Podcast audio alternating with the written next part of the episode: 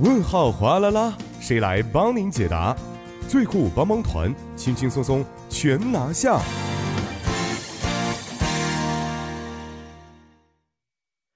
生活小贴士尽在帮您解答。那帮您解答节目呢，将会由节目作家尹月就市民朋友们在韩国生活中遇到的大小问题进行现场解答。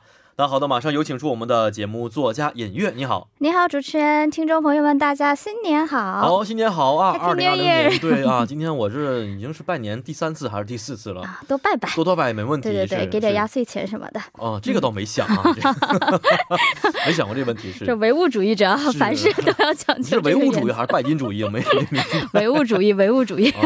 这个金也是物质的一部分嘛。没错，而且2020年呢，刚才我在开场的时候也介绍了，是鼠年，对不对？是。对我来说也是非常重要的一年，本命年。哦，现在没开始呢，虽然是现在还是猪年，还有1个月，对对对，还有1个月时间。嗯，这2020年看来对我非常重要，希望大家可以陪伴我，给我鼓励，度过这个安全的一年。加油，加油！只有这个鼓励了。韩国有吗？买红裤衩这样的传统？这个应该是中国的吧？对，我在韩国这边是好像没有听到过，就是相关，比如说要买穿一些这个红色的内衣啊，这样的东西是没有听说过。小的时候我没怎么注意，这个真的有这样讲究是吧？是有这样的，就是我第一个本命年的时候，12岁的时候，家里也会有这样的一个要求。对，那个时候的审美观点总会觉得这个红色呢过于。这个鲜艳哈，就是不太符合当时的我的审美观点。没错，现在的话就是我完全不会介意。最大的原因嘛，对对对对对，是大红大紫的颜色，对对对，只有这样才能显得更加的朝气蓬勃一些。看来年龄不够，我们就是颜色来凑是吧？没有，这是一种心态的变化，我觉得蛮好的。对，好的，那说回我们今天的主题啊，今天给我们带来的问题是什么样的？是的，今天这位听众朋友呢问到了这样的一个问题哈，因为正好是新年嘛，所以想知道这个2020年有哪些首尔市的新政可以让我们的生活变得更好一些？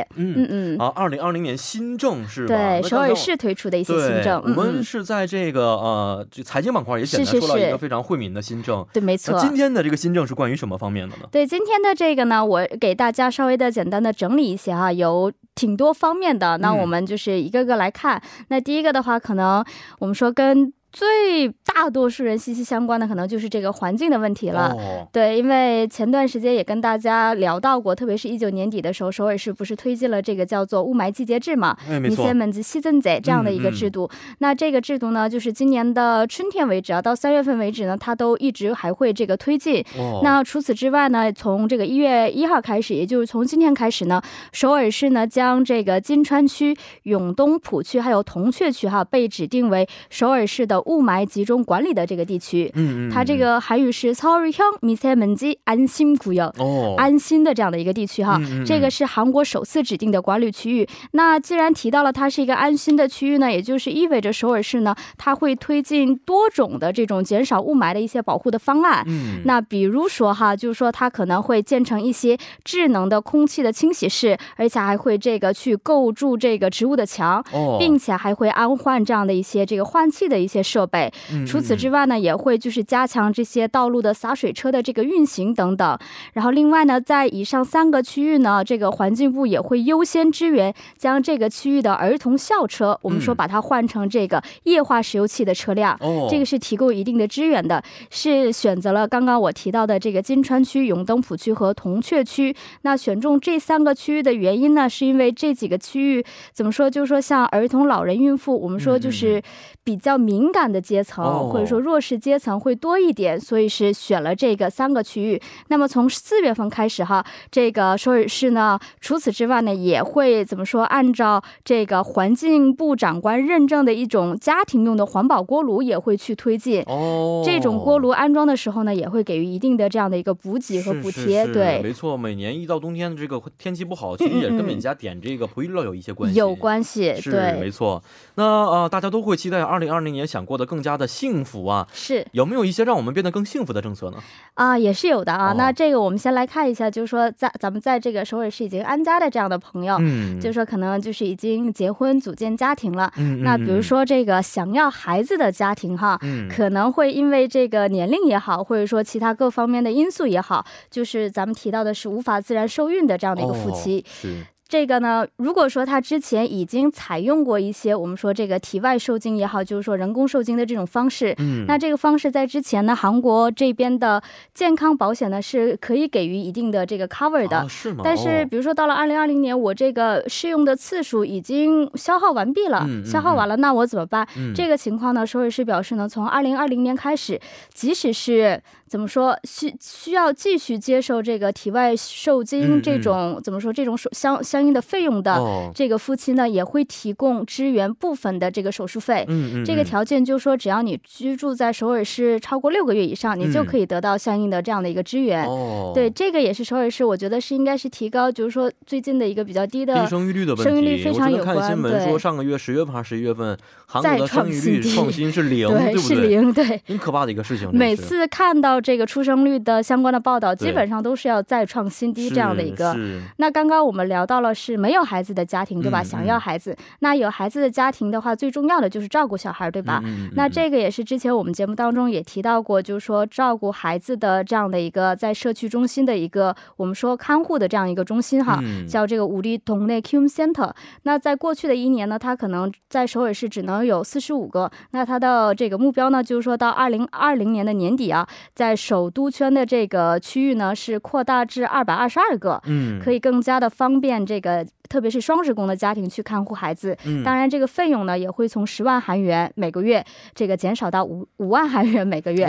对，可以说也是减少了这个他们的这个家庭的一些财政的负担。是，好，这是关于家庭方面呢，有没有对于我们个人来说也是很好的消息呢？也是有的，比如说这个安全方面，安全方面，对，虽然下面提到这一点呢，虽然真的不希望大家这个怎么说享用到这个福利吧，因为这个是关于什么呢？就是说只要是首尔市民，无论是谁，要是 遇到了这个安全的事故，比如说这个自然灾害也好，火灾这种情况，而受伤的这个市民呢，最多是可以获到首尔市这个给予的赔偿1000万韩元。对，这个是首尔市从1月开始就是实施的一个市民安全保险，它是和首尔市签订合同的这个保险机构去签订的这样的一个协议，只要当事故发生的时候，所有被首尔市登记为居民的市民 不需要加入任何的程序，都可以获得最多1000万韩元的这样的一个支援。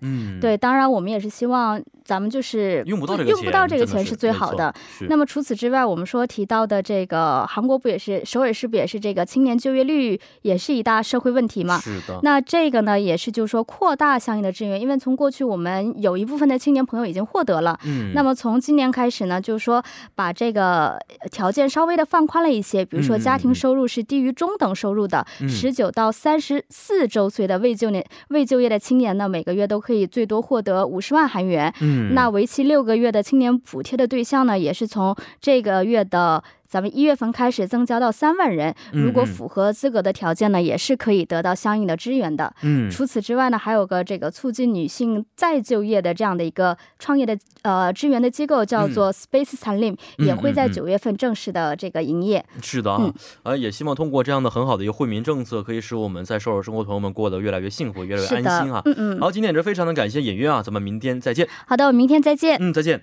那同时呢，我们也十分欢迎各位听众朋友可以在我们的节目官方网站或者是 ICS 上去咨询生活中遇到的大小问题。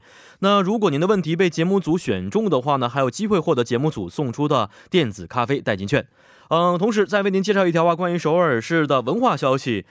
首尔市交响乐团在世宗文化会馆将会举办 2020 新年音乐会。 这个音乐会呢，将会由著名的指挥家 정명훈 和韩国的顶级演奏家们带来一场精彩的视觉盛宴。 时间呢是在 1月4号 星期六的下午 17点， 地点为世宗文化会馆大剧场。 这个世宗文化会馆呢是位于首尔市光华门附近，大家应该是非常熟悉了。 那可以通过世宗文化会馆的官方网站或者是其他的票务网站购票就可以了。 为大家提供一个这个咨询电话为 02-399-1000 02-399-1000。 那好的，以上就是我们今天1013信息港的全部内容。 节目最后呢，代表作家尹月和董爱颖以及制作人刘在恩感谢您的收听。 最后把这首来自木木恋的演唱的 Dom's Up 献给大家。 明晚8点1013信息港 继续邀您一同起航。